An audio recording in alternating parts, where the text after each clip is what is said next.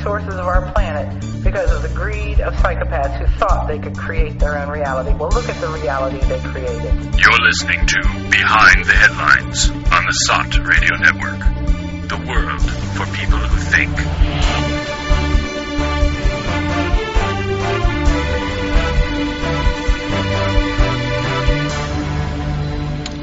Hi, and welcome to the Behind the Headlines on the SOTT Radio Network. I'm Joe Quinn, and with me, as usual, my co-hosts this week are Niall Bradley, I have one. Harrison Koehli, Hello. and Elan Martin. Hi, everyone. So, what a week it's been. All sorts of hijinks and craziness in the media and around the world. Enough to keep anybody entertained, or enough to drive anybody a bit crazy. If you expected or had any notions that you lived in a sane world where people in positions of authority and influence and stuff would act with some sense of um, logic and reason and from a rational point of view. Well, no, that's not the world we live in. We live in a very crazy world, a world that seems to be getting crazier and crazier by the minute, and it seems that it's down to we the people, people like us, to make some sense of it all. Because certainly the established authorities have abdicated completely that responsibility of being responsible, being sensible, and talking any sense whatsoever. In fact, it's like a cake fight at a bakery. Uh, specifically, this week we're going to be talking about um, the ongoing saga between Trump and the media, which is yeah, it's a long, long, ongoing um, uh, a story that really, I suppose, it began before he became president. Uh, CNN and the crosshairs, obviously, there are pointing the crosshairs at Trump repeatedly for the past several months. Um, and fallout from, you know, well, we'll talk about the details. Uh, and also then this week, uh, just ended this weekend, the uh, G20, the meeting of 20 of the world's greatest, most fantastic and fabulous and tremendous people, uh, who all got together in Hamburg for a hamburger and some other kinds of food and also, and to also talk to each other about stuff. Uh, but apparently most of the Western press uh, was only interested in one real event at that meeting, which was the momentous, tremendous, uh, shocking, earth-shattering, really meeting, apparently according to them, between Trump and Putin, which was just going to be so momentous, and I don't know, it was going to change everything, I suppose. I so we're going to be talking about whether I or not think it it- changed anything. I think it was registered on the Richter scale. It did. Yeah. Yeah, it was Absolutely. a handshake that shook the world. It was the media, uh, the, on the media Richter, scale at least, it, it registered. Uh, in the real world, it was just two dudes shaking hands, I suppose, you know. Um, but um, yeah, so what about CNN? It's a bit embarrassing, isn't it? Mhm. Sorry. Well, it's been it's been quite the show for the past couple of weeks because uh, before we get to the to the other earth-shattering event, which was Twump, Trump's meme tweet, um, there were a few developments leading up to that. Of course, like you said, the battle between Trump and the media has been ongoing with uh, you know jabs back and forth. Trump, for the most part, limiting himself to um, you know, nasty comments about the media on Twitter and in interviews and, and press conferences and stuff like that. And then of just CNN's, uh, and it's not just CNN, but most of the mainstream media channels like MSNBC, et cetera, uh, they're kind of nonstop negative coverage of everything Trump and uh, every little thing he does, they'll uh, they'll rag on him for it. And so, in the week leading up to the the the tweet event, CNN was in a lot of hot water because uh, they just kind of like mini scandal after mini scandal. Um, I'll, I don't, I won't list them off in chronological order, but among the few that took place was they they ran a was it yeah it was New York Times that ran that story about was it Scaramucci right the one of Trump's campaign guys and they'd written a story about him um, Mm-hmm. um, you know, ties with uh, with the Russians and had to retract that. And so, oh, that was New York Times, right? Yeah. Not CNN. Well, I think CNN came out with the story first, and then Breitbart News did a, a follow up investigation. Yeah. And the idea was that uh, CNN was saying that a former um, kind of Trump uh, election aide, Anthony Scaramucci, um, was under investigation by the Treasury Department and Senate Intelligence Committee investigation for ties to a Russian fund. So um, it turns out that the, the meetings that CNN said occurred never actually happened. Uh, the Senate Intelligence Committee wasn't investigating it, the, the nothing story. And um, the Treasury Department looked into it, but uh, found out that the story was nothing. A big fat nothing burger. A, a nothing burger. Uh, so basically, um, CNN put out this this story. Scaramucci uh, lawyered up right away, um, and CNN had to retract the story uh, almost immediately mm-hmm. because they were afraid of a big, fat, whopping lawsuit. Um, so that that's what happened with that.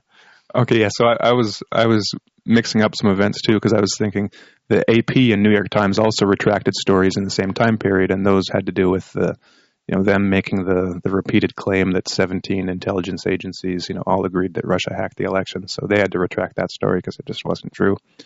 But CNN, um, you know, these three journalists resigned. Um, in other words, they were fired for for this non-story. And then uh, Project Veritas came out again. They, these were the guys that did all those kind of sting operation videos with uh, um, during the election for um, you know, voter fraud and all kinds of hijinks. With the Podestas yeah. and stuff, yeah. Yeah, back uh, back last year. And so they came out with these videos of uh, Project Veritas, you know, undercover journalists talking to CNN people and, uh, you know, getting their off the record statements on the whole Russia thing, um, including Van Jones and, you know, some other, you know, um, health producer or something that talked about meetings with, uh, you know, the head honchos and basically that it was all about ratings. Um, the the whole Russia thing was a nothing burger. there was basically nothing to the story, no evidence, but they were going with it, and the official kind of policy line was that we just you know we focus we keep going back to Russia and focusing on Russia, and because all because of ratings and money. so basically that just kind of showing what everyone already you know really knows about mainstream media that it's it's not really a uh, you know professional journalism. It's all it's entertainment. It's it's uh, well entertainment and propaganda. They get a um, you know a line that they want to follow, and then they just go with it regardless of you know how much truth there is to it. Mm. And you know they'll they'll find or make up whatever evidence they can to support their story, no matter how dubious it is. Right. And that's pretty much the, you know the state of journalism and the state of CNN. So Trump is totally you know correct with all of his criticisms of CNN. Mm-hmm. Um, of course, he's got an axe to grind too, um, but that doesn't change the fact that he's right.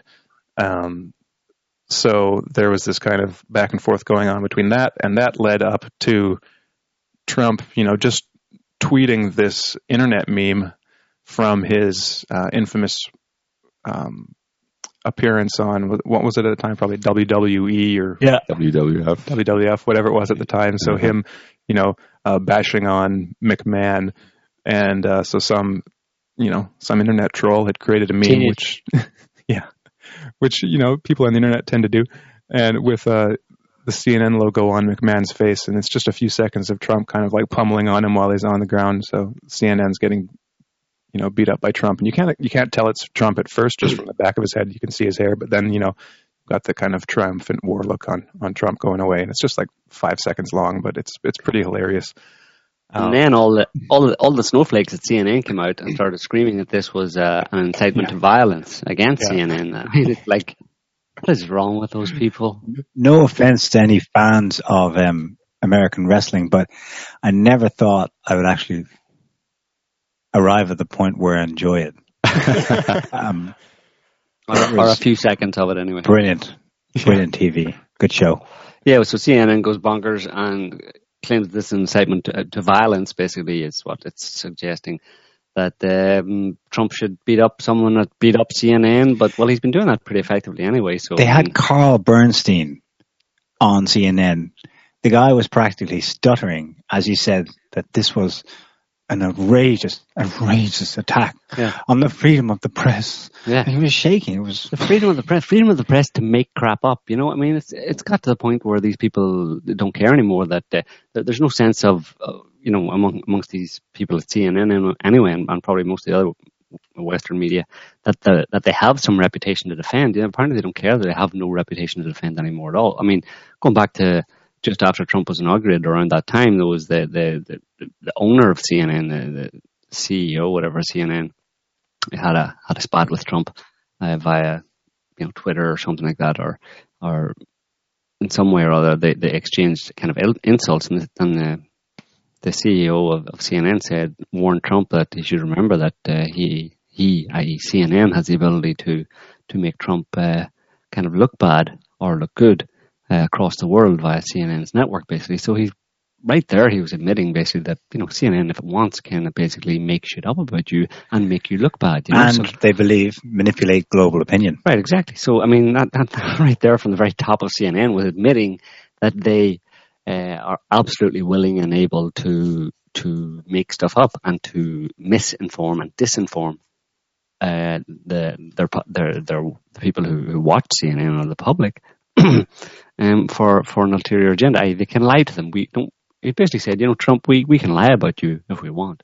hmm This is from the media. So what kind of reputation do you expect these people to have? They have no reputation whatsoever. And that was also made clear by these interviews from um, made by the insider un- undercover uh, recordings by uh, Project Veritas, the guy who runs that, who had these CNN producers basically saying, "Yeah, it's all just basically made up. You know, we're just running with it because we have an agenda, because we don't like Trump, basically. So we just make stuff up."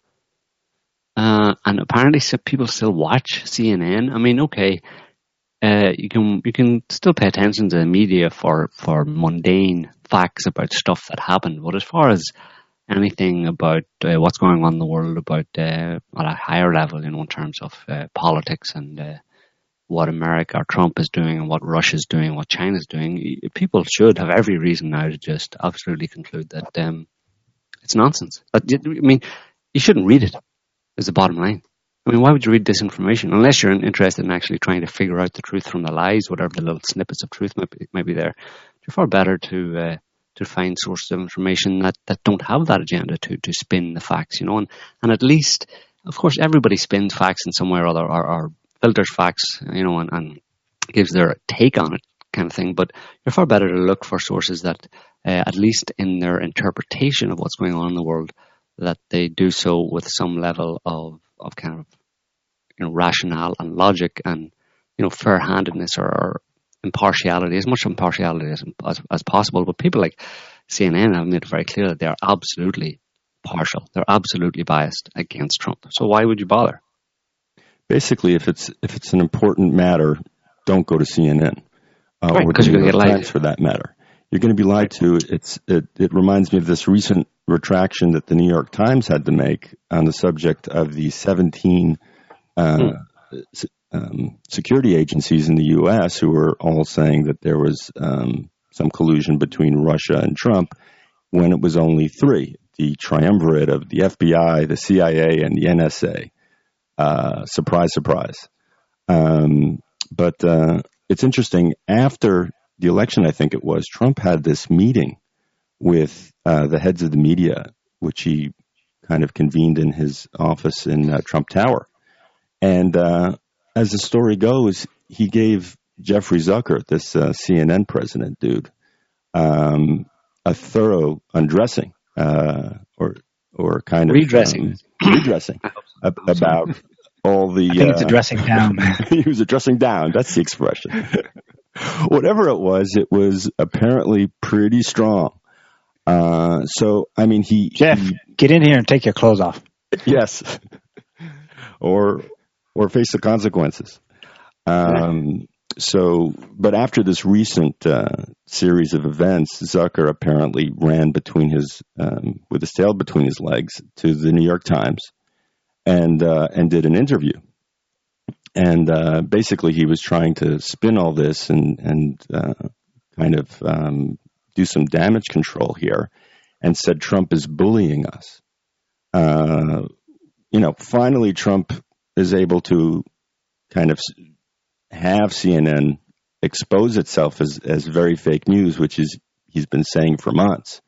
And uh, suddenly Trump is bullying them, which is the same words that uh, Kathy Griffin used after she got criticism for doing that stupid photo op, uh, that that photo mm-hmm. with Trump's severed head uh, or a, a, likeness of it. So uh, they're they're all taking for the hills at this point. Well, and it's funny because uh, uh, I read an article just the other day that CNN's ratings and viewership is actually tanking. It's like a you know a steady downward slope over the over the past several months, and that uh, actually like reruns of the Olsen twins and the Yogi Bear cartoon had more viewers than you know their regular news programming. We get more sense out of those two programs. yeah, that's why I wonder about um, the recording of John Bonifield, the the producer, who said, "Oh, it's about ratings," and uh, you know our spat with Trump, basically saying is is great for our ratings.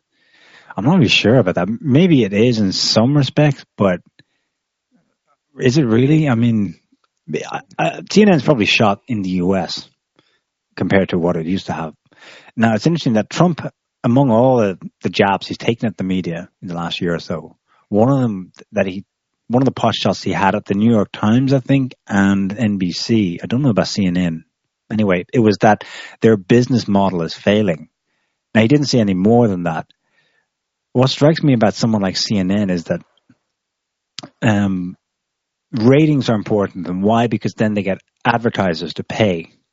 Okay, and then they get big contracts, usually to secure a market. So CNN's global. So they might be able to take a hit at home and barely keep functioning because they have all these long-term contracts to pipe CNN into hotels for businessmen in Singapore, Australia, cities everywhere, right? And that's about it. It's basically now surviving by the inertia of the brand of CNN. Yeah, but as far as actual mass audience, it's certainly an American audience. well, they have a they have a they have around the world. I mean, they obviously have uh, international CNN international displayed in all sorts of TV rooms and or not TV rooms and hotel rooms and all that kind of stuff in different places around the world and on people's TVs. But um, I suppose we shouldn't be too um, we shouldn't be should try not to be in our own bubble about this because I'd say there's a lot of people still watching CNN, or there may be more people watching CNN, or their demographics may have shifted to some extent um, because of after this Trump business. Because um, uh, a lot of people, it seems in the in the world in general, and particularly in the West, people are kind of not being pushed or or retreating into camps type of thing, type of thing, and and subjectivity is at an all time high. Not that it's ever been low on this planet, but it's uh, as far as human beings are concerned, uh, it's a you know it's a it's part of part of the genetic makeup, genetic makeup, I suppose. But uh, it seems to be at an all time high these days, uh, and people, I suppose, would look to CNN to basically tell them what they want to hear. You know, so CNN probably can count on a certain audience who will go to them either you know, consciously or semi-consciously in, in, in the understanding that uh, they're going to be told what they want to believe uh, about Trump and about the world and about how the world works and what's going on. Uh, so that's kind of what the media has really descended. It's always been like that to some extent, but it has descended at this point into uh, it's basically uh, propaganda each each uh, media outlet is a propaganda channel, and you pick the one that um, that tells you what you want to hear, so you can feel good about yourself and good about the, the way you see the world, and, and believe that that's the way it is. Whereas we try to always try to uh, take a more as a, as much as possible an objective view of the situation. You know. Well, one of the funny things about uh, that happened with from this Trump tweet was that Jeff Zucker responded by basically saying that um, you know CNN would not give in, and um, he, again he brought out the bullying line, and that this was an attack on press freedoms, and that um, that CNN would continue to do um, do what it does, because basically implying that it's doing everything right, and they're just going to continue to to to do the job that they're doing, which is uh, really ridiculous when you look at it because any kind of uh, sane individual, um, well, first of all, any sane individual would would laugh because the, the Trump tweet was actually really funny, and so they'd have a little bit of a sense of humor about themselves and maybe even uh, you know make a joke of it themselves as opposed mm-hmm. to taking it so seriously. It just t- it just shows how how like self-important and how seriously these people take themselves when there's nothing to take seriously about them. It's actually mm-hmm. it's, it's kind of it's it's kind of sad. I don't, sad isn't the right word. It's embarrassing to watch because right. it's like when when you see a person who who like you know a really untalented person, for example, who thinks they're a good singer or something like that, mm-hmm. and and you see them like on stage or you know really mm-hmm. belting it out and just be, they're just horrible and they just but they're convinced that they're so good. Yeah, they're convinced that they're so good, and they just they can't handle any kind of criticism. They, they, mm-hmm. they might even say, "Oh, well, you know, those people don't know what they're talking about." I'm a great yeah. singer. And well, it's, it's, it's like, interesting. They're, they're, they're breaking inter- some of they're breaking some of the core uh, tenets of of PR slash propaganda, namely that when you become the news, uh, yeah. That's not a good thing. And especially when you retaliate. I mean, the whole story about what they did next mm-hmm. only just, it, it just made it uh, yeah. maybe 10 times worse. Well, uh, into that. yeah. yeah, who who wants to take what that they hunted down the guy who yeah, made the tweet? Yeah, so they go and hunt down this guy and find out who he is. The guy on Twitter who is a teenager and he, that made the tweet, and they threaten him that he, they're going to uh, expose him if he doesn't stop doing that stuff and delete the tweet and all this kind of stuff. And it's like, uh, okay, press freedom does that extend to freedom of speech? Is that is that similar? Uh, freedom of the press and freedom of speech for the population, uh, but they're here CNN on the one hand uh, crying about um, that that this tweet was an attack on them, an attack of, on the freedom of the press because it made fun of them, and at the same time, then they go in response and attack this guy's freedom of expression or freedom of speech by making the tweet.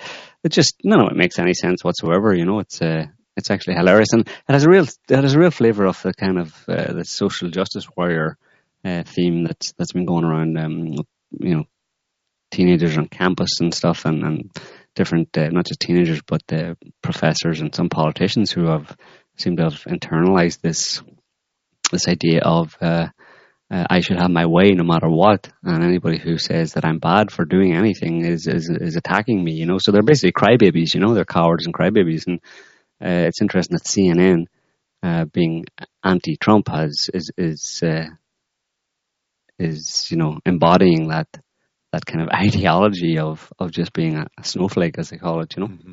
Mm-hmm. Well, it's a it's a testament to how uh, attuned some of the public is to this dynamic you're describing, Joe, because uh, there was a whole hashtag created about this retaliation that CNN was trying to um, implement against this kid, uh, basically saying if you don't print an apology and never do what you're doing again, uh, we're going to dox you. We're going to reveal your identity. Mm. And um, and we're also going to mentioned all of the racist and, and off color posts you've made previously. So um, people have become aware of, of this very vindictive, very narcissistic rage response from CNN and calling right. it for what it is.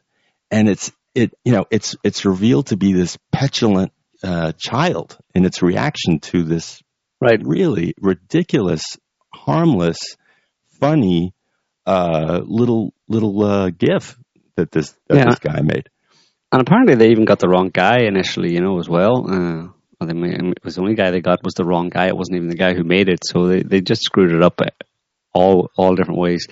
And uh, yeah, but it's it's akin to an adult. It is embarrassing, as as uh, as as you were saying, and it's akin to an adult, you know, being having their feelings hurt by the taunts of like a few preschoolers or something like that, or, or some children, you know, uh, and starting to cry because the children are making fun of me. It just, but apparently they're oblivious to that, you know, and, and how it, uh, how it affects, uh, how it impacts the way that they, they look to the people, you know. So, but that's subjectivity, right? You don't see anything outside of what you want to see yourself. And not only is the media in terms of CNN and other media in the US engaging in that, but they're encouraging that in the population as well. There, there's a mutual kind of there's a feedback mechanism between CNN and those kind of media organizations and the people that actually uh, that you know promote the same uh, worldview type of thing or the same way of, of, of acting in, in the world, which is you know if I don't get my way, I'm going to cry and complain, and I'm going to be a, a, hypocrite, and I don't care. I don't see anything. I don't see anything negative about what I'm doing. Uh, everybody else is wrong, and I'm right. It's just, uh, yeah, like you said, narcissistic, childish, and very embarrassing. And with every response that they make, they just kind of dig the hole deeper. Dig the hole deeper. Because, like you said, this response in itself was was digging the hole deeper. So this one journalist, he, he you know wrote this article about finding the you know the guy who made the tweet or made the made the GIF. And then uh, in this article, there was a section that where he where they said that uh, kind of giving the story. So they found out who this guy was, and then um, they were kind of they weren't very clear on the timeline in this story, but they had reached out to him and sent him a mail, a message, an email, and then before he responded, he had basically deleted a bunch of his offensive tweets and posted this like apology and so the the CNN article acknowledged that that this guy had apologized and removed the tweets, and then there was the the threatening line basically that said that, um, that CNN reserves the right to publish this guy's identity if any of that changes.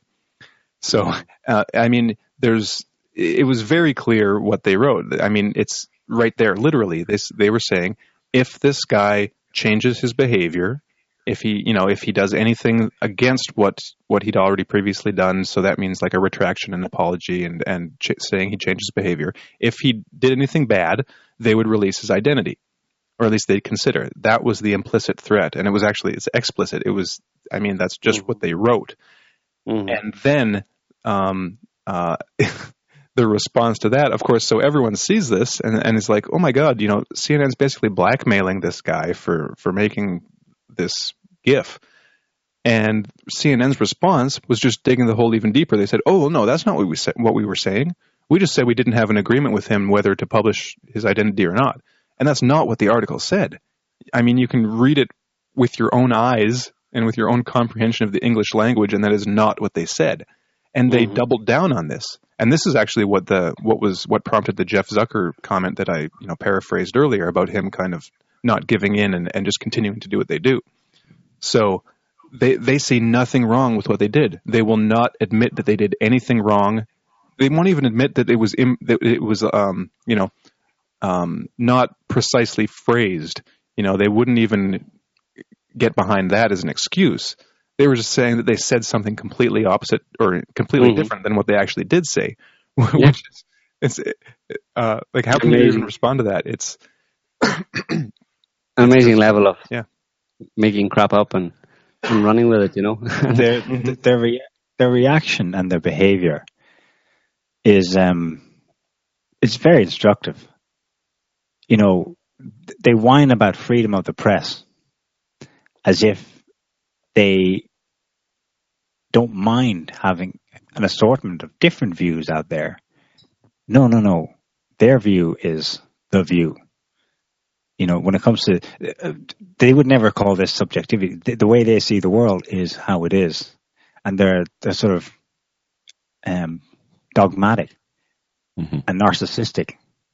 The behavior over it is, is testament to just how um, Bolshevik they are in, in, how they see the world. Mm. Um, well, and the very and, fact that that they can say whatever they want, and they have been saying whatever they want. Mm-hmm. I mean, how's that for a free press? They get away with everything. Mm-hmm. And that's the thing; they've been getting away with everything for so long, and and just upping the ante with the lies. That now that they've finally been called out on things, uh, one after the next after the next, uh, they have no kind of. Uh, it's it, they're like a character disturbed person mm. They have no integrity to fall back on, really. Everything is a uh, deflection and, and a blame on the person who is uh, calling them out on something. So, right. well, it's a part. Uh, it's, yeah. it's kind of like a part of American exceptionalism, I suppose, as well. The American media was the paragon of, of virtue and truth for, for so long, supposedly, and they got used to it, right? So, um, anybody ever calling them out or, or questioning their their um, integrity or truthfulness is just something they're not used to, and they don't know what to deal with it, don't know how to deal with it. Uh, and similar in a certain sense to to American what the American political establishment has been going through over the past couple of years, you know, as well, in the sense that uh, they're having a really hard time adjusting to a kind of a, a reality where they don't get their way all the time, mm-hmm. you know. Yeah, in that respect, CNN is a kind of a an, an interesting reflection of the U.S. deep state, for instance. Right. Absolutely. Uh, yeah. Just spinning narratives to cover their tracks and and digging themselves deeper and deeper. Of course, um, and, and and the response to this tweet episode was, of course, that was totally foreseeable, but it's a testimony to the ridiculous, you know, the the, the ridiculous levels of subjectivity and and um, narcissism amongst the CNN people is that uh, they didn't realize that by trying to threaten or intimidate this guy who made the the the, the gif of of Trump bashing CNN, that mm-hmm. the response from the Twitter sphere would be to make hundreds of similar uh, uh, gifs. Um, you know, uh, showing Trump uh, beating up uh, CNN and a bunch of the other media media organizations. So, uh, I mean, geez, we'll just you know shoot yourself in both feet while you're at it, you know, and then stick them in your mouth or something. It's just ridiculous, you know. Well, I think let, us bring this back to to Trump because, um, you know, it's it's very common in not only in the media, but well, I'll just say it's common in the media. We'll leave it at that to present Trump as kind of this bumbling idiot, um, you know, with fat fingers on on Twitter, writing mm-hmm. nonsense mm. at three in the morning. Yeah. Um, and yet, what these what the media doesn't seem to th- realize is that Trump actually really knows what he's doing on Twitter. Mm-hmm. And and he even kind of spelled it out a few days ago. Well, it was actually right before he posted this uh, this meme. He wrote something. I'll par- paraphrase again. He wrote basically, yeah, my tweets aren't unpres or aren't presidential. They're like new presidential or something. Um, basically acknowledging that yeah, he doesn't, he's not presidential in the you know traditional sense, but this is kind of he's kind of creating a new presidential by doing this, which I mean it's pretty much true. Um, and he's he said it before that Twitter reaches a bunch, you know, a lot of people quickly, and it, it allows him to bypass the, the mainstream media. The media. And he's he's very good at tweets. Like, I mean, he he knows what he's doing on Twitter. This is like a what seventy one year old like grandpa who is mm-hmm. more effective on Twitter than most you know like fifteen year olds who grew up on it. Um, so there's something to be said about that. And then the fact that he posts this tweet and just look at what the response has been since then. I mean, mm-hmm. the, like anyone anyone from CNN or any of the mainstream media, like before this had happened, you know, if you'd asked them, oh, what would happen if Trump would do this? You know, they would have given a long response about how it would have been, you know, the death of his presidency or something, and it would just confirm that he's an idiot. When it, it has totally the opposite effect, which Trump probably knows. I mean, he, I mean, he, you'd you'd think, well, I, I'd, I'd guess that he had some idea of the fallout for this. He he'd know that the he he knows that, uh, or he would know that CNN would respect, res, uh, sorry, would respond in this totally over the top manner, and. Mm more people would just you know retweet his tweet and and laugh at it and see what uh, you know a pile of right. BS CNN is. I mean, like you yeah. said, it's just an obvious it's an obvious chain of events that mm. you get hundreds more of these memes on on Twitter. So, right. but CNN doesn't know how the internet works, apparently. Right and they don't know that no one cares no one even knows or cares who creates these memes. I mean that's the thing like they're inherently like anonymous. You just find them right. on the internet and they're funny. No one cares who makes who makes these things. And yet they all you know right away they want okay let's find who made this. They find the guy. Mm-hmm. and then you know, what's her name? I don't know if it was like mika mika brzezinski or whoever it is, mm-hmm. on yeah. on on cnn might not have been her but saying oh it's just extraordinary that cnn managed to find out the name of this guy. Well no it's not. I mean it, no one even cares. Like it's just some guy that made an internet meme. There's mm. millions of those out there. Like who cares? And these people are like again, taking themselves so seriously, patting themselves on the back for doing such great investigative journalism when nobody cares because nobody should care. Right. There's probably a good um, Lobaczewski quote for this, isn't there, Harrison? Something about how the pathocracy never understands, no matter how much they try to tighten the control system, there are always those some who just manage to slither away you know, or something to do. I think he, he makes a reference to um, ordinary people take making fun Yeah. of, of the system Mm. and, and their total incomprehension of what, what are you laughing at? You can't laugh at me. I'm big and scary. Booga, Mhm. booga, booga. Yeah, and there's a quote. um, Apparently, someone in the chat room, Parallax in the chat room, posted a quote from uh, a quote of a tweet by Trump, uh, where where he said, "If the press would cover me accurately, honorably, I would have far less reason to tweet." Mm-hmm. Touche. And it does Uh, say something about and- Trump, yeah, j- just his level of engagement. Um, you know, th- there's been over the years a kind of a, uh, just this kind of distance between presidents and and and people, and Mm. Trump is speaking directly to uh, to people in real time. Mhm. um, and there is substance to a lot of what he says. Uh, he he's calling institutions out for what they're doing. Uh, so yes, is it is it unpresidential, quote unquote? Yeah, but uh, this is this is what he has to resort to in order to defend himself and gain an inch of uh, Right. autonomy and and, And and breathing space in order to do anything. right. And the amount of anti-Trump tweets or, or memes out there have been out there in, over the past, you know, five, five or six months since being president are it's just astronomical. Like the amount of ridiculing he has received uh, is just is crazy, and you know, so and CNN craps its pants when it gets one. All's fair in love and Twitter.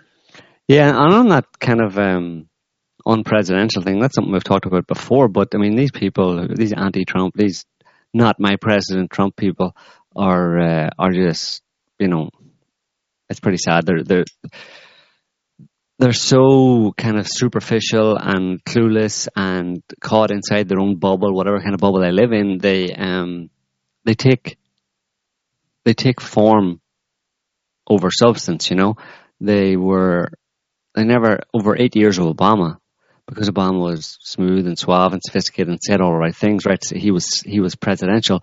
No problem with him whatsoever. They're not interested in what he's doing uh, or what's going on behind the scenes, or even on, in, in American foreign policy under him, you know, and, and him and Clinton.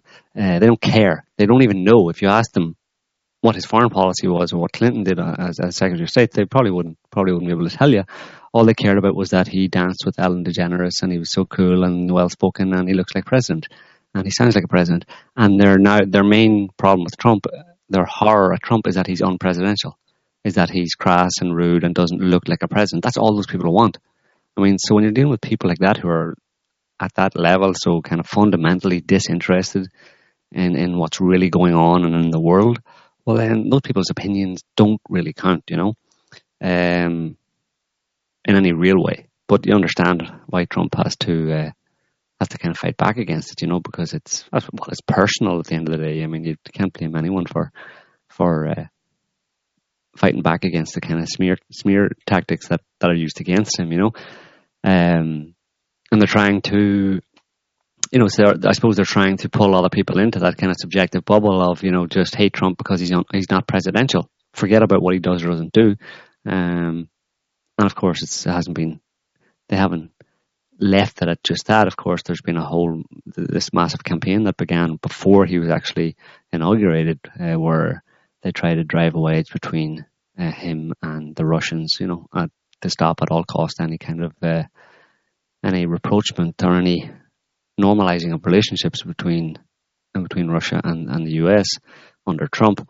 Um, but uh, maybe that takes us into the G20 this week because Mhm. the sounds coming out of the G20. Yeah, Just Mhm. before just before we go there, um, I think it's interesting that this SmackDown happened at the same time that uh, there were these retractions um, in New York Times, CNN, I think as well, that Harrison mentioned earlier, where there was some confusion over whether or not there were 17 U.S. intelligence agencies, i.e., all of them, I think, or just three, who had uh, signed this letter saying, blah, blah, we, we think Russia was behind hacking our elections.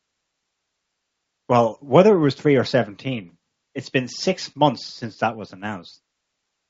And no one in the so-called intelligence community objected to their name being on this letter.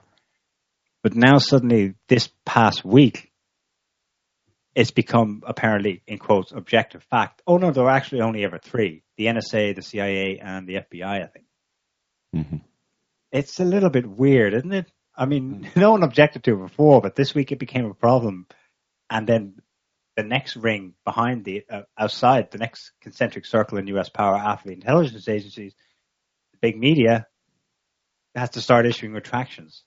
So I wonder, it's when someone said earlier, I think it was Harrison, uh, uh, Elan rather, that Trump knows what he's doing. Yeah, he knows what he's doing. He knows that he's there was a smackdown against the intel people. So I think there's there's something to do with the timing of these uh, of the issue of who exactly in the so-called intel community was backing away from their stance and this spat with CNN. Mm. Yeah. I think I think Trump first got some space somehow in the background. Something went on in the background, and then when he had a bit of space, he took a swing at CNN. Maybe.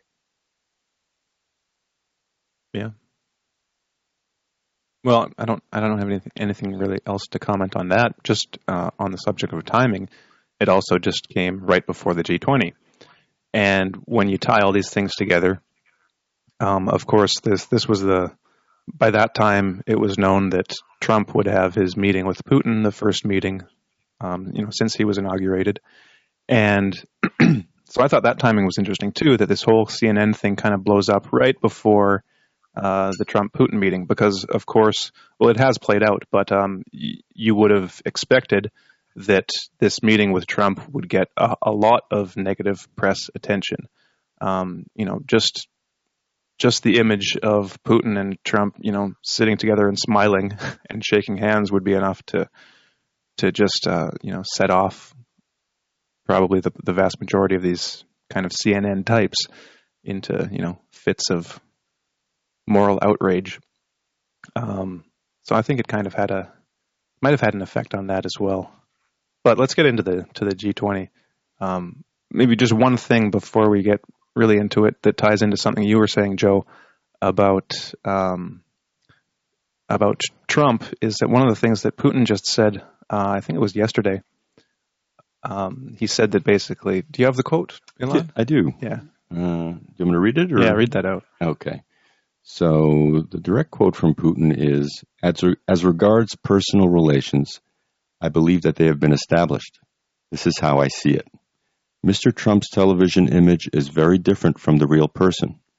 He is a very down to earth and direct person, and he has an absolutely adequate attitude toward the person he is talking with. He analyzes things pretty fast and answers the questions he is asked, or new ones that arise in the course of the discussion. So I think that if we build our relations in the vein of our yesterday's meeting, there are good reasons to believe that we will be able to revive, at least partially, the level of interaction that we need. So I thought that was a that was interesting for for a couple of reasons. First, um, for anyone that's not just completely brainwashed like um, like Western media, like for like internationally, I'm thinking about people that aren't kind of totally under the sway of the the Western kind of propaganda machine. Um, I think there's a lot of respect for Putin across the world, um, despite the you know the American um, kind of party line, and to and regardless of what a lot of people think about Putin, they still acknowledge that he's a um, a decent statesman, Mhm. and if it, if not decent, then kind of exemplary. And to have to have him saying something like this, that there's actually uh, you know a real kind of um, a real statesman Trump behind the surface that you see on TV, like behind the image that he presents of himself, that is you know that is respectful to the person he's talking to, can answer questions, that's competent, that's down to earth and direct, you know, that isn't that doesn't try to BS you. Um, that's kind of a glowing compliment, and um, that again that goes against the the Western mainstream narrative of Trump just being this bumbling buffoon who has no idea what he's doing. Um, which so, well, I'll just leave that at, at that. Yeah. It, it was Well- good PR for Trump, in short. Yeah. Yeah, Absolutely. Yeah, and that's why he. I mean, he seemed to he seemed to have a very uh, positive um, Trump had a positive, um, as much as Putin had uh, in that quote you just gave had a, had a positive take on, on the meeting. Trump, uh, the things he said uh, during the meeting that was that were heard, um, or he said afterwards, were all very uh, kind of positive about about Putin as well. So it was a real kind of uh, bit of a bit of a bromance going on there, you know. Uh, I'm sure to the the shock of the of of the whole world, you know, of the Western media and CNN in particular, you know, definitely didn't like it. But um, you know, it's that's what America really needs. And I'm not saying Trump is by any stretch of imagination is is is the kind of best person for uh, for America right now or whatever. But um, certainly, given the alternatives, uh, more Obama or more someone else in the same line as Obama, that was that was scheduled to be a that would have been a complete disaster because I mean, if you you notice the attitude that uh, that Obama took towards and uh, Trump or took towards Putin over the past number of years before at the end of his presidency, it was just just this kind of aloof attitude. Obama, Obama played the role of president and mm-hmm. and basically did not really have any interest in, in, in, being his own man and being actually being the president in any real way. He was the president in appearance, and that's all he did really, you know. Uh, but he was not interested in actually uh, assuming the powers of the presidency to himself and charting his own course. And part of that, uh, part of doing that would have been to realize that America needs good relations with Russia. Obama did, uh, did nothing to restore. In fact, did a lot to um, to hinder relations with uh, with Russia. Um, and Trump is now is now taking a practical approach to the whole situation. And in, in the kind of world we live in, and given the crappy options that we tend to have, for, for for setting the world to rights or making the world a better place. Um, it seems that Trump, despite what a lot of people think, Trump is actually was actually the best that America could could have had uh, at that point in time, and because he does seem to be being a bit more practical about about world affairs, you know, and talking Turkey and stuff, and that means he's not presidential because he talks Turkey. He talks in a in a more kind of uh, colloquial kind of way, and that's just horrifying to, to a lot of people.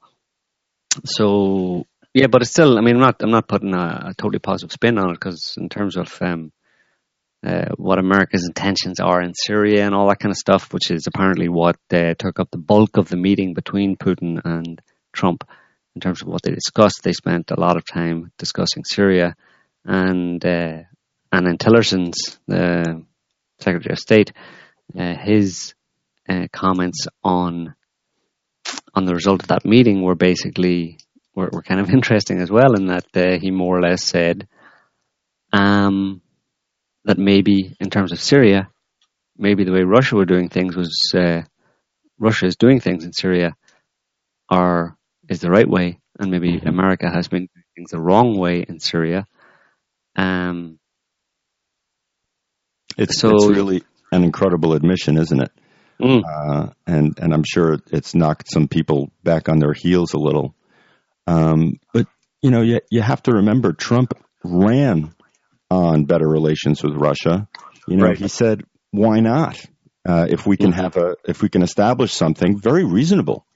Uh, so so you know, for months he's trying to, I guess, have a meeting with Putin um, Lavrov had had uh, met with Tillerson, and, and Tillerson had met with uh, Putin previously. This is his big opportunity at the sidelines of the G20, and and he took full advantage of it.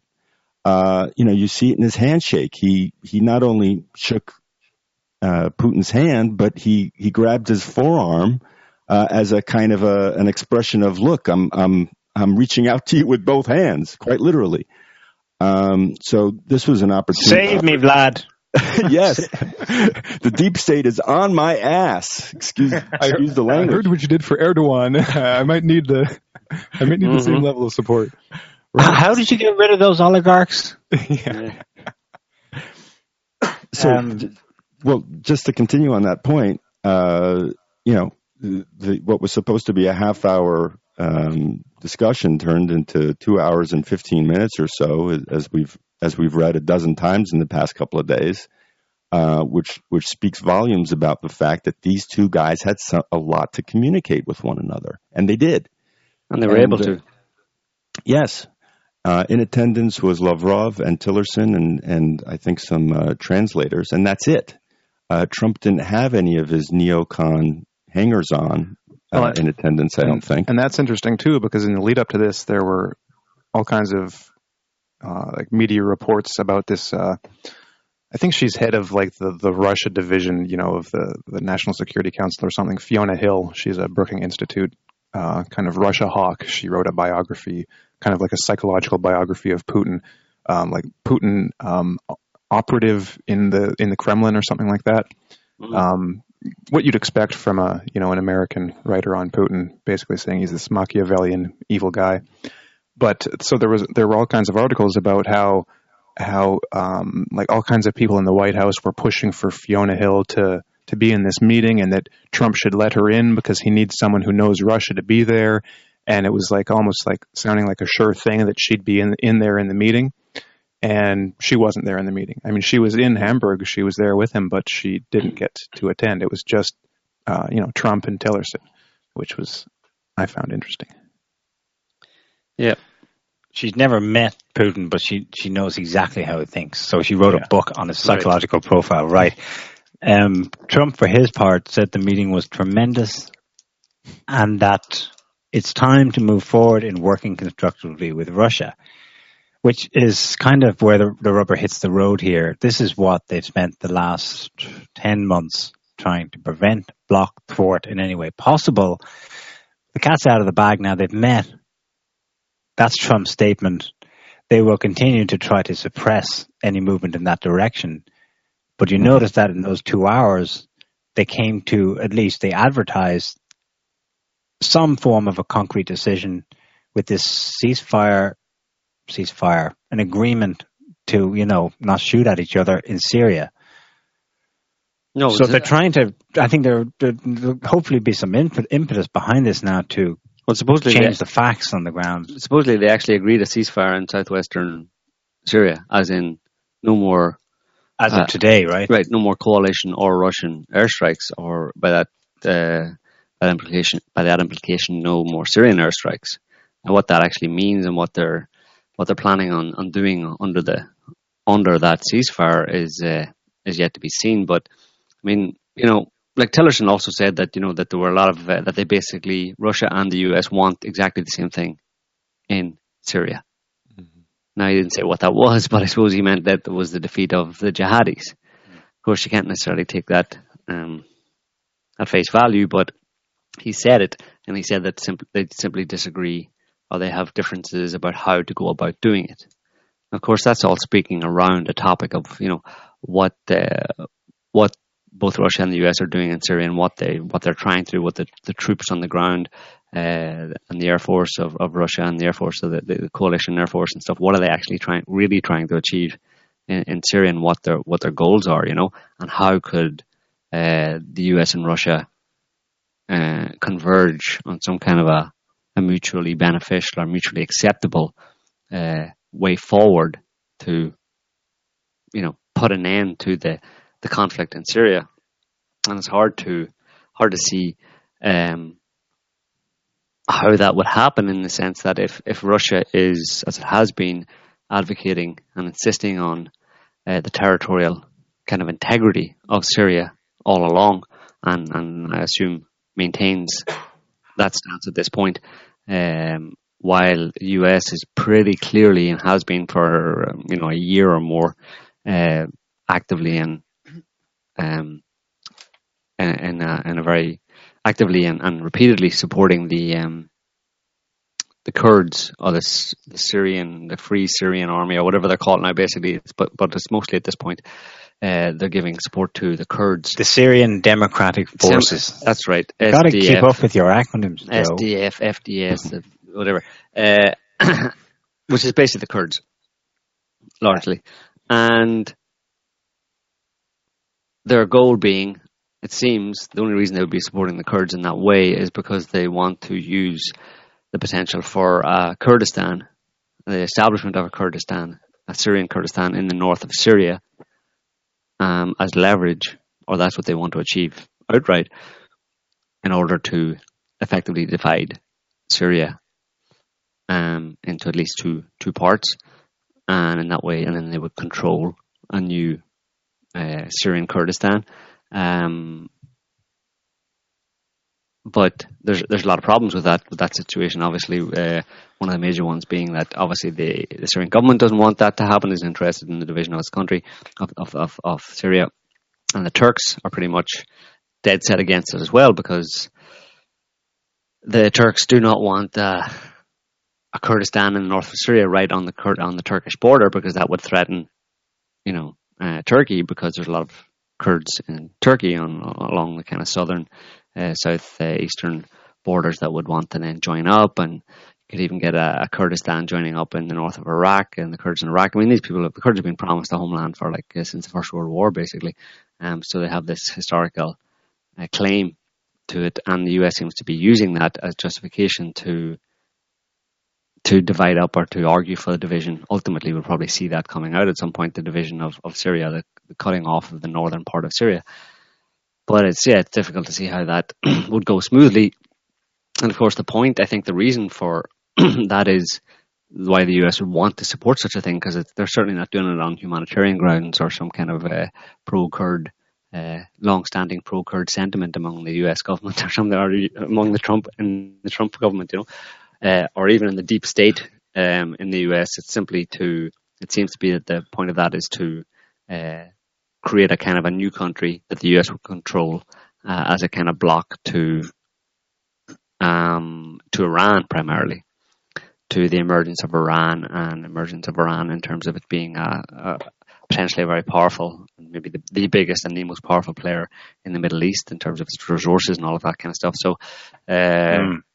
That's a, that's their main issue because I mean they, they I think they fear this the U.S. deep state and the the, the kind of imperialists in the U.S. who, who realize that uh, or they fear the vision they see they have of the future the horrible nightmarish vision they have of the future is is Iran rising and being aligned with Russia and even Iraq to some extent falling into the falling into that sphere of influence of, of Iran and Russia and Syria obviously already being in it. Uh, if you have that kind of a combination, and even Turkey, then uh, you know, seeing the light and realizing it has to op- it has to cooperate with, with Iran and Syria and Iraq and Turkey or and, and Russia. Russia.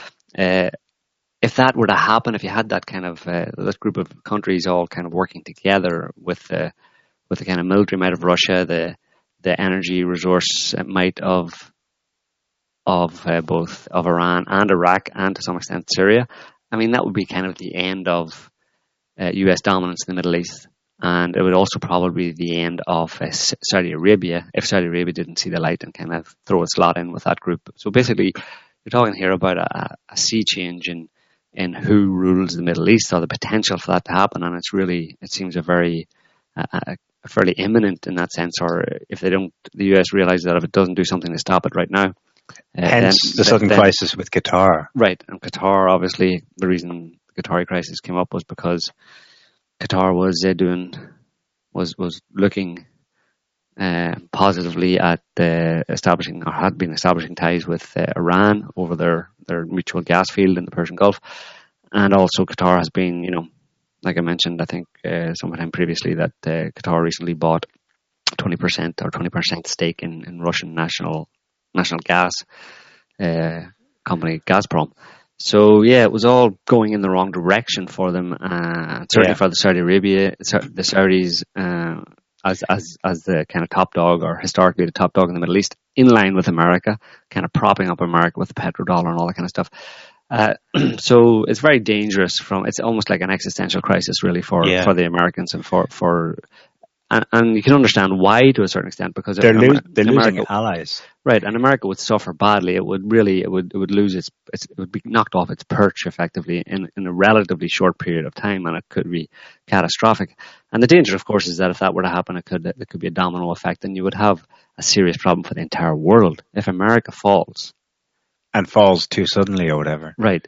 Then everybody's going to suffer. Yeah. And this is one of the reasons that uh, behind the scenes, while it's never said when they talk about American interests and why the Americans have always kind of pushed for this dominance around the world and stuff, is because they realize they've set themselves up into this position where if we fall, then everybody suffers. Or they, they maybe exaggerate a bit to convince themselves um, of just how important they are and how much. If it's not us, it's anarchy. Exactly. If it's not us, it's going to be it's going to be bad for everybody. Therefore, we have to be the leading light in the world. We have to continue to, you know, we've already got 700 military bases around the world. We're not just going to close them all up and go home. You know what I mean? I mean, and that's not just because you know we want to keep them, but but I mean that's uh that's an established order. If you pull down an established order, then it's you know chaos ensues. So these are all the the justifications they have, the rationales they have for for maintaining uh, the current world order and, and, and continuing to do what they do, you know. Um, but then along comes Trump, and he's kind of thinking, well, you know, we're spending a lot of money around the world, and he's starting to think of the American. He's kind of more American centric, uh, if you know what I mean. He's a bit more isolationist in that way. I think about America as a country, and he's. It's not that he's against all the stuff America gets from around the world, but he wants to. He's looking at that business plan effectively of America ruling the world and saying, what's our what's our uh, outlay Cost benefit analysis. yeah, what, what are we paying out and what are we getting back? Yeah. Right? That's And- why about Iraq, he was like six trillion out. What did we get? We didn't even take the oil. Right, exactly. So he's like, he wants to be more practical about it and, and say, listen, we need to cut costs all around the place here, you know, we, and, and that led people to think isolationism, oh my God, America's going away. Merkel and all the Europeans all kind of got a bit scared and uh, afraid that they were going to be left behind, and that has emboldened the the, the European um, heads of state now to say, the EU leaders to say, well, you know, let's. Uh, if we can't rely on America anymore, then we got to go it alone. We got to. So there, it's all very chaotic at this point. It's a breaking down to a certain extent, or the potential for a, the intimations of a breaking down of an old order, and everybody's kind of. It's like musical chairs. Everybody's running around wondering where they're if they're going to end up with a chair, or trying to make sure that they end up with a chair when the music stops. You know. Um. So it's a bit chaotic, yeah. Uh, did you see Ma- Macron though at the uh, Yes. Macron at the He says something similar in his statement Yeah, after exactly. meeting Putin. Well, he he said, we can move to a new phase in Russia-France relations. Right. Well, that's natural. You know, as they move away from America, as- as these EU leaders start to get afraid that America is going to leave them in the lurch under Trump, uh, then they'll naturally start to look and, and make nice, make you know, smiley faces and, and, and make eyes at, at Russia and, and look west, basically, or look further into the Eurasian continent. But Macron, Macron's there and he arrives. You probably saw this. Macron arrives uh, for his meeting with Putin, and he's late and he apologizes with his smiley face and his big French nose. He uh, he's he's going, sorry, uh, I'm sorry, I'm late. Um, uh, I just had to. In his word for word, what he said, he said, I just had to sort a few things out with the climate. um, meaning that he was in discussions with someone about oh, on the Paris Accords and, and, and you know getting the deets to stick on some um, on some uh, climate agreement or something like that or whatever. That's what Yeah. he, that, that's what he said. He said, Well, no, "I'm I- sorry, actually, I had, I, I think what happened was he, he came in a little late, and Putin said that to him. No, no, No. no. no, no, no, no. no, no, no." Macron, No, said Macron, comes. Mon- Macron comes in and says, "I'm sorry, uh, I was late, uh, but I had to resolve some things with the climate." Uh, just back there in the room with some of the guys, you know, we were sorting out the climate. Basically, that was his. That was what he was suggesting. And uh, Okay. Putin, Putin looked at him and said, "Okay, uh, that's okay." And Putin's response was, "Well, I hope the climate will be better now that you've had this discussion." Oh yes, And sorry, that's with a right. kind of with a kind of smile, and Macron's there, kind of laughing and smiling. Well, yeah, yeah, yeah. I'm sure it will. It's almost like Macron just was clueless about the I, I think it went over his head. about the dig that he just had. You know, Putin just like basically ridiculed him. I. Well, I hope the wildfires in California will now basically go out, go out after you've had that discussion, basically. You know, but then he and just to make the point, then he put on a serious face and followed it up. The very next thing Putin said following that was actually, um, we don't know, we we don't know what the cause of climate change is. And Macron's Mm. looking at him, going, "Yeah." You know, with this big stupid grin on his face, like as if he doesn't know what's what's yeah. what's happening, you know. And he, and he, but he continued on to say, but you know, as you know, we also support uh, the Paris Accords, and we're willing to, you know, do whatever we can to help and that kind of thing. But he just in two in two comments he just ridiculed Macron and then told him that the whole premise of Yes. what Macron was talking about, i.e. the Paris Climate Accords, was baseless because nobody knows what causes climate change. Yeah, That was hilarious. yeah. He's awesome. Well, a, cou- a couple of other things were um, discussed during the Putin Trump. Well, before we get to that, let's just play a clip um, of this was Tillerson after giving kind of a summary, and then we'll get into some of the more some of the other things that they discussed. As to uh, the nature of the two hours and 15 minutes, uh, first, let me characterize the the meeting was very constructive. The the two leaders, I would say, uh, connected very quickly. Uh, there was a, very clear positive chemistry between the two. I think again, and, and I think the positive thing I observed, and, and I've had many many meetings. Uh, with President Putin before, uh, is there was not a lot of relitigating of the past.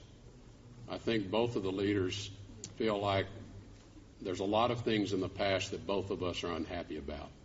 We're unhappy, they're unhappy. I think the, perspective of both of them was this is a really important relationship. Two largest nuclear powers in the world. It's a really important relationship. How do we start making this work? How do we live with one another? How do we work with one another? We we simply have to find a way to go forward, and I think that was that was expressed over and over, multiple times. I think by both uh, presidents, this strong desire. It is a very complicated relationship today because there are so many issues on the table. But I think, um, and one of the reasons it took a long time, I think, is because once they met and, and got acquainted with one another fairly quickly, there was so much to talk about. All these issues, uh, just about everything got touched on to one degree or another. And I think there was just such a level of engagement and exchange, neither one of them wanted to stop. Uh, several times I, had to remind the president, people were sticking their heads in the door, and I think they even they sent in the first lady at one point to see if she could get us out of there and uh, that didn't work either. But yes, it's true. But um, but it was uh, well, we went another hour after she came in to see us, so, so clearly she failed. Um, but uh, I think you know my what what I would describe to you the two hours and fifteen minutes. It was an extraordinarily important meeting. I mean, there's just there's so much for us to talk about, and it was a good start. Now I would tell you we spent a very very lengthy period on Syria uh, with a great amount of detail exchanged on the agreement we had concluded today that was announced, but also where we go and trying to get much greater clarity around how we see this playing out and how Russia sees it playing out. And where do we share a common view and where do we have a difference? And do we have the same objectives in mind? And I would tell you that by and large, our objectives are exactly the same. How we get there, we each have a view, but there's a lot more commonality to that than there are differences. So we want to build on the commonality, and we spend a lot of time talking about next steps. Uh, and then where there's differences, we have more work to get together and understand maybe they've got the right approach and we've got the wrong approach. Uh, so there was a substantial amount of time spent on Syria, uh, just because it's we've had so so much activity going on with it. Did you hear that admission from a U.S. official? Maybe we're wrong on some things. I don't think I've ever heard that laid out, actually said. Mm, well, I, I, Incredible. It's like, I, I was just hearing the words there of Trump. Oh, Vlad, I wish this night would never end. I could go on forever talking to you. It was very, it was, there was touches of, uh, yeah, it was very, Donald. very, old Donald. It was very warm, you know, um, recounting of the, uh, of, of the meeting they had. So, but Well, maybe that's the T Rex was clearly playing it up. I mean, Yeah. he wants you know it was two hours and fifteen minutes. Yeah. I mean, he wants people to know that it was Right. awesome. but, that, but that's their best their best bet against uh, or the best weapon they have Yes. against the, the the attempts by this kind of deep state or whatever other people behind the scenes in the US to um, to to to put a to throw a wedge between uh, Yeah. stick a wedge between between Russia and the US because by having this uh, kind of history, this track record of of good meeting, good meeting was positive. We liked it, blah blah. Well, then how do you turn around the next day and say We're at war. we're gonna we are hate each other? Yeah, uh, and obviously it seems that if that if what he said is true, uh, and you know Putin said positive things as well uh, about the meeting, so it suggests that the the attempts by these uh, in, intel agencies in the US to to stop an agreement or some kind of cooperation, meaningful cooperation between Russia and the US, uh, that that they were doing that for very good reasons, that their fears were well founded, i.e., left to their own devices, Trump and Putin, or America under Trump and Russia under Putin, would basically Naturally gravitate towards cooperation. right. Well, it's interesting because uh, Tillerson went to Moscow a few months ago, and um, you know the, the the talk behind it was that he was going to give Moscow an ultimatum on Syria, right? Uh, but uh, apparently, uh, you know, he's talking to Lavrov, and then Putin just shows up in the meeting, and it goes on for another few more hours or so. And Mm. the, the the feeling I have is that uh, they worked on him. They they they gave rational arguments. They gave information, and they were basically able to do with him what they were able to do, unable to do with Kerry necessarily, and Mhm. and that is talk talk some sense into the guy. Mm. And Putin just did it again. I think on the sidelines of the G20 when Tillerson kind of strayed a little bit and said, you know, we're not sure about Assad. And, and no, he Putin- said they were sure about Assad. They said there's no there, you know, Uh-huh. there's no place for Assad. The international community wouldn't accept it. That uh, right. you know, we we don't know how it'll happen, but when it all basically when the dust all settles, there's no place in Syria for the Assad regime. So he was unequivocal about that. And so Putin's response to this, setting him straight yet again, is the Syrians decide who is Yeah. going to Basically said be their president. Tillerson isn't a Syrian, so he has no right to say that. Yeah. Yeah, there's a little bit of, I think there's a little bit of play acting going on here. I don't think it's Yeah. that Tillerson needed to be worked on um, or corrected as such. Um, if you remember back to when Tillerson was first uh, rumored to be nominated as Secretary of State, Saturday Night Live pilloried him as big oil, friendship with Russia. Oh God, yeah, here's another Vlad Hatchet man. So that was either an instinctive reaction or a very well informed one. In other words, people who knew Tillerson in the US deep state could predict where this was going to go, i.e., to where we're at just now. hmm You know, um, Putin made a point of, of saying in his press conference after meeting Trump that um, just before I think he corrected Tillerson, he made a point of saying that uh, Mr. Tillerson, who we know very well, after all, he has an order of friendship, an honorary title, medal, whatever it is, in Russia. So uh, they go way back. You know, the CNN and Saturday Night Live were right in highlighting this connection, What's but wrong for with the wrong connection? reasons. Yeah, I know. I mean, the only thing that, that makes any of that bad is this spurious, made up bullshit claim That, that, makes- Rus- that Russia hacked our election. That's the only thing that they have that they threw Yeah. that they threw into the works, and, and everything else is built from that. You know, uh, you know every any because of that, because of the supposed hacking of the American election by Russia, which didn't obviously happen.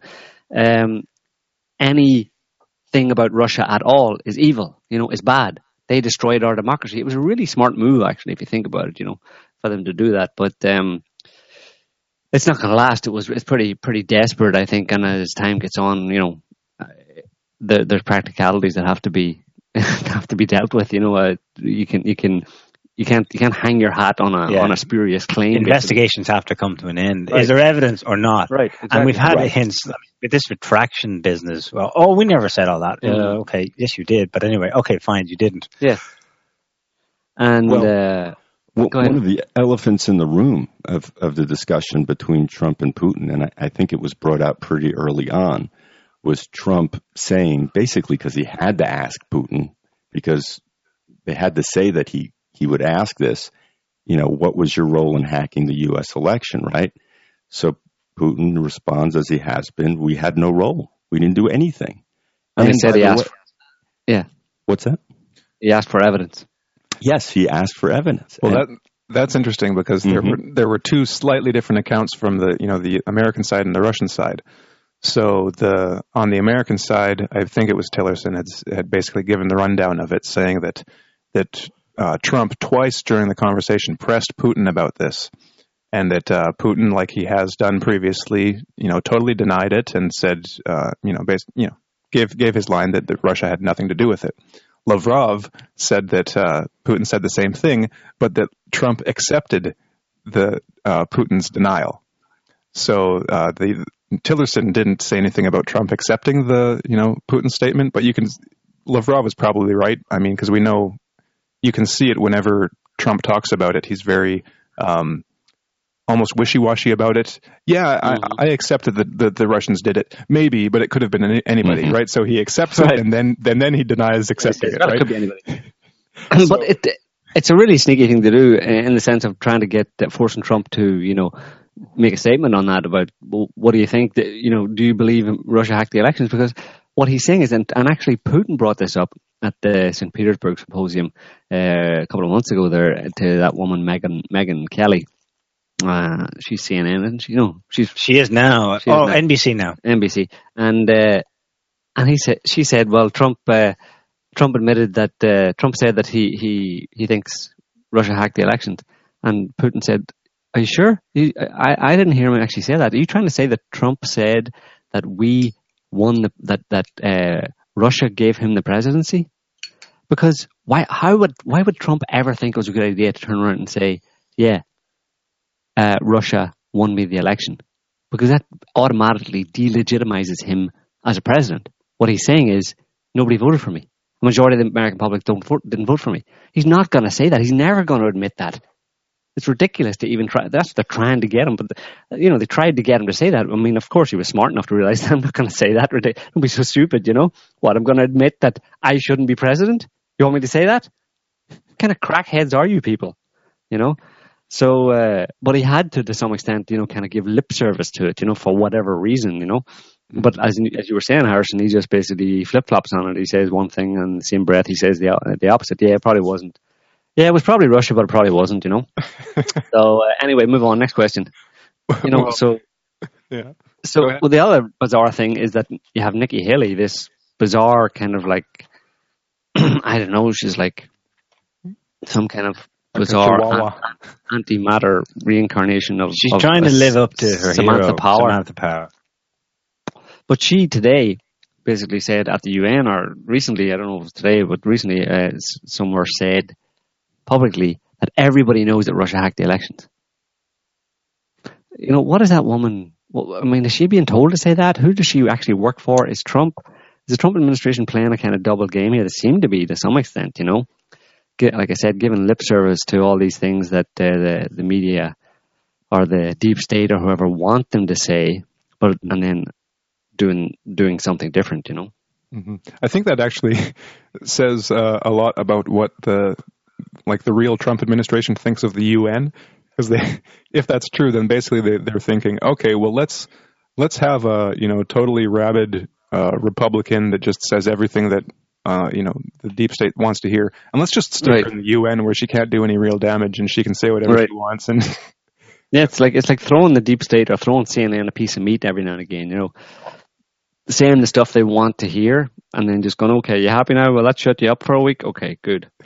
Mhm.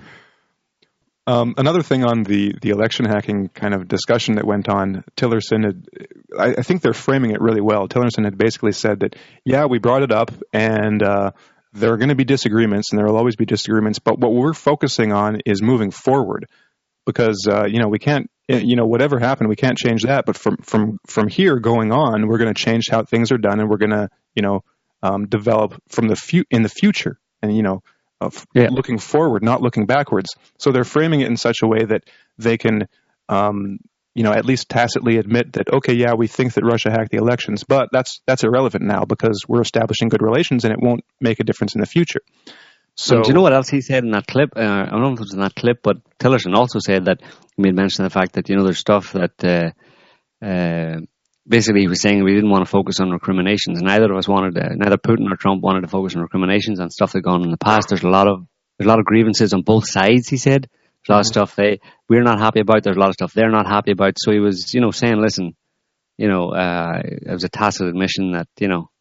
to, to, to, to CNN and the America Firsters and the exceptional America people is that you know hey you know our, our hands aren't clean and Trump even said that a few months ago as well about uh, about um, when he was people. accused. Yeah. right about killing people Putin- like when he was Putin accused being of, killer. of Putin, yeah exactly. What do you think? We don't kill people as well. So it's like that kind of just basic bit of uh, rationality and logic and sense Insight. is well it's well it's not even insight. It's just telling the truth in a certain Yeah. sense. You know what I mean? It's just simply saying something that everybody should know but apparently nobody's allowed to know you know? Nobody's allowed to actually just tell the basic truth and listen. uh, how can you turn around? Like it's it's it's it's anti hypocrisy basically. It's like toning down the hypocrisy. It's someone who has a sense of I don't I don't really feel comfortable being massively hyp- hypocritical here by going to the UN like Samantha Power and reeling against you know Assad killing his people and as if you never killed anybody in your entire life. I mean, who, you know, it's just like a little modicum of decency uh, or integrity in a person, you know, that was completely missing, uh, in, in particular under under Obama for eight years, you know. Mm hmm And one of the things that came out of this was this uh, cybersecurity agreement.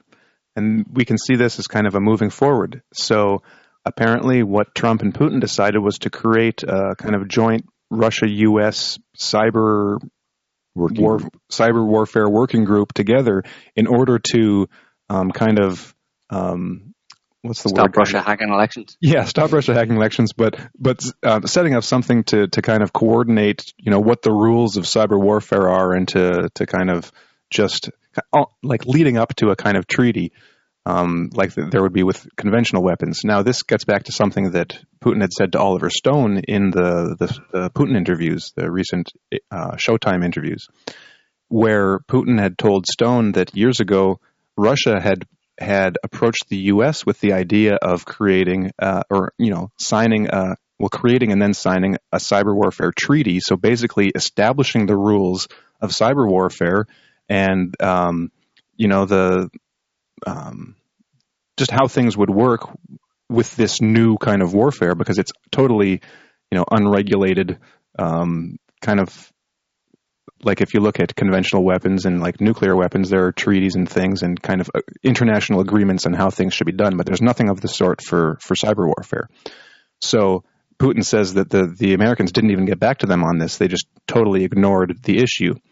Now that uh, now that Russia hasn't hacked the elections, it's interesting because by not hacking the elections, it has created the climate where, um, on the surface in public, it necessitates a kind of agreement to be reached. Oh, there was a there's a problem. Well, we need to do something about this problem. Well, let's work on cybersecurity together.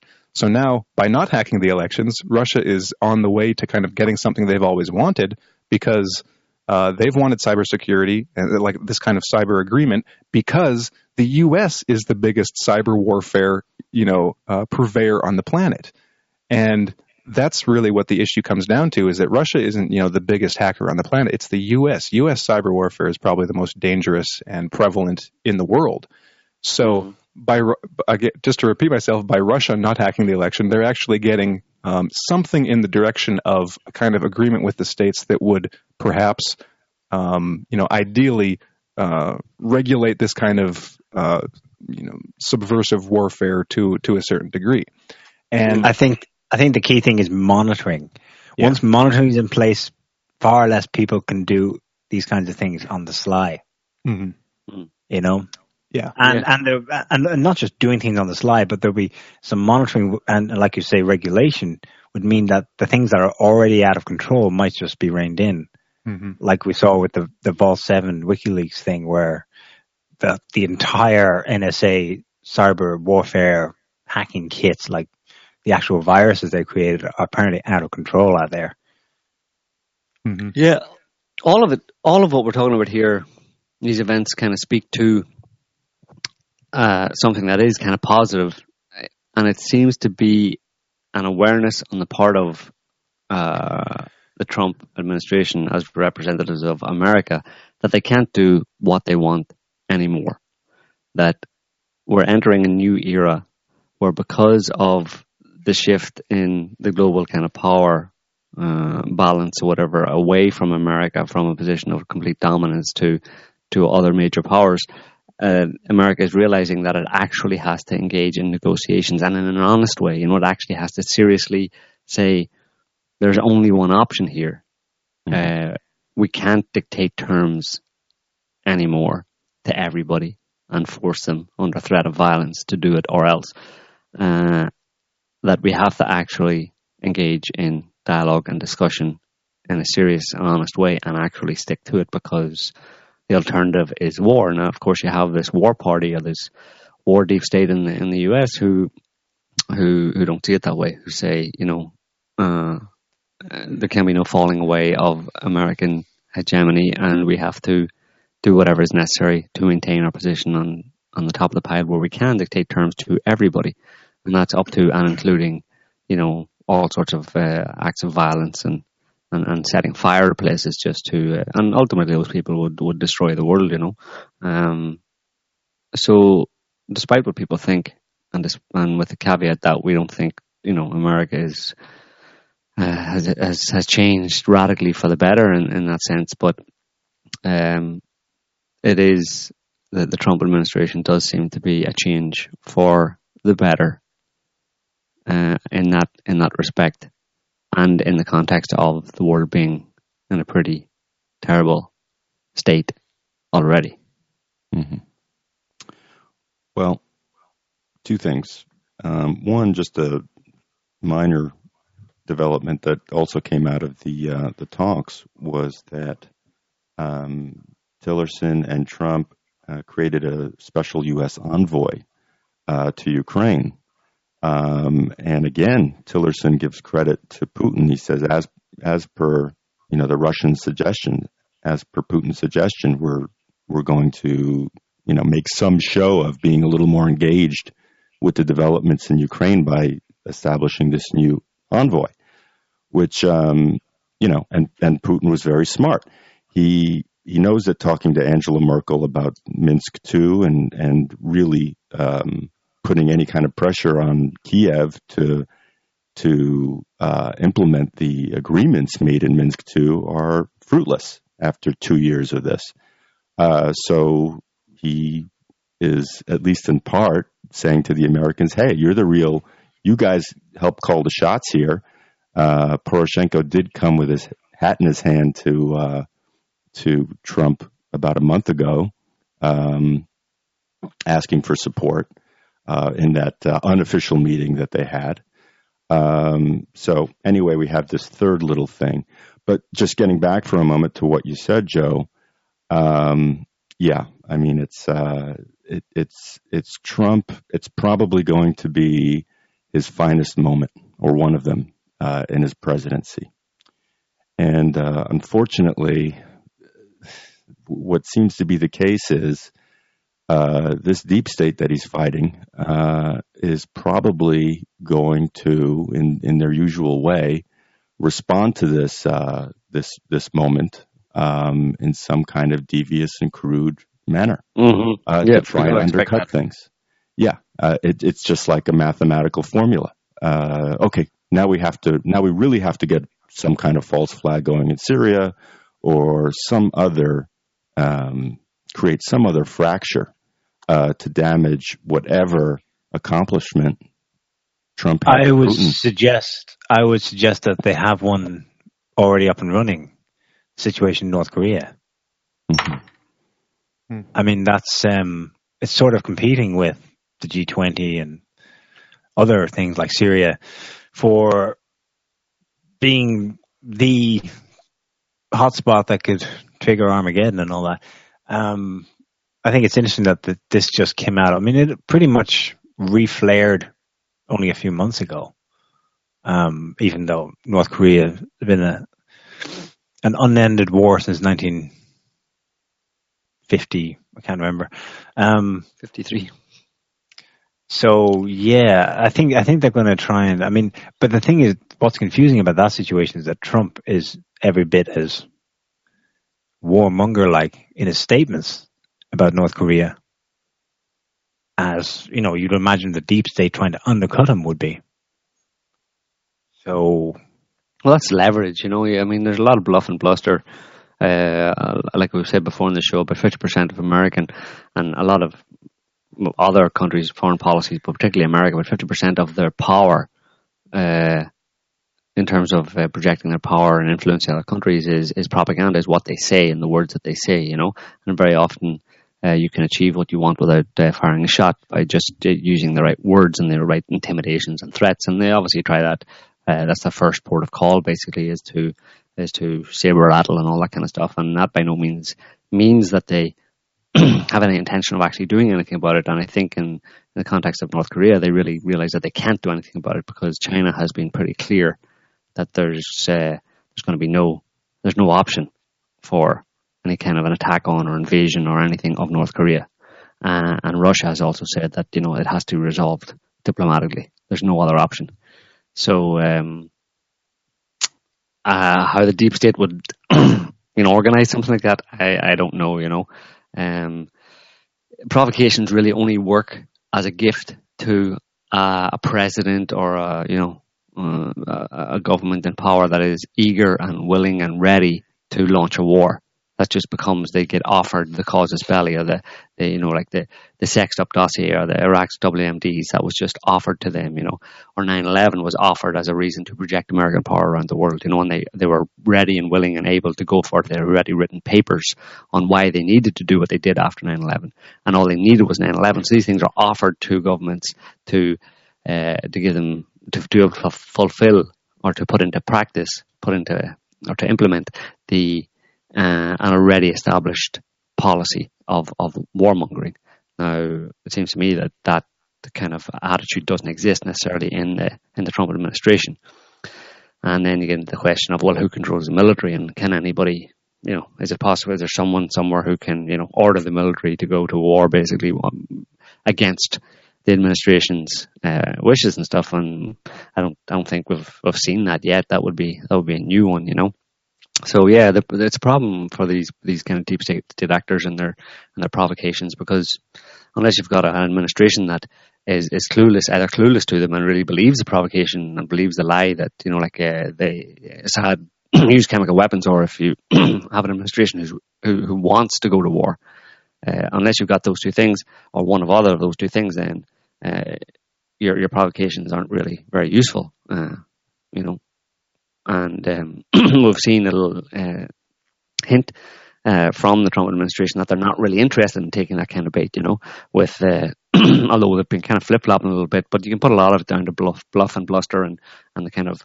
propaganda effect, you know, um, in in terms of what they did after the first alleged the provocation back in April of the chemical weapons, uh, alleged chemical weapons use in, in Syria. Uh, and the response by the Trump administration was to, was to engage in a bit of a, a fireworks show and then say, okay, moving on, you know.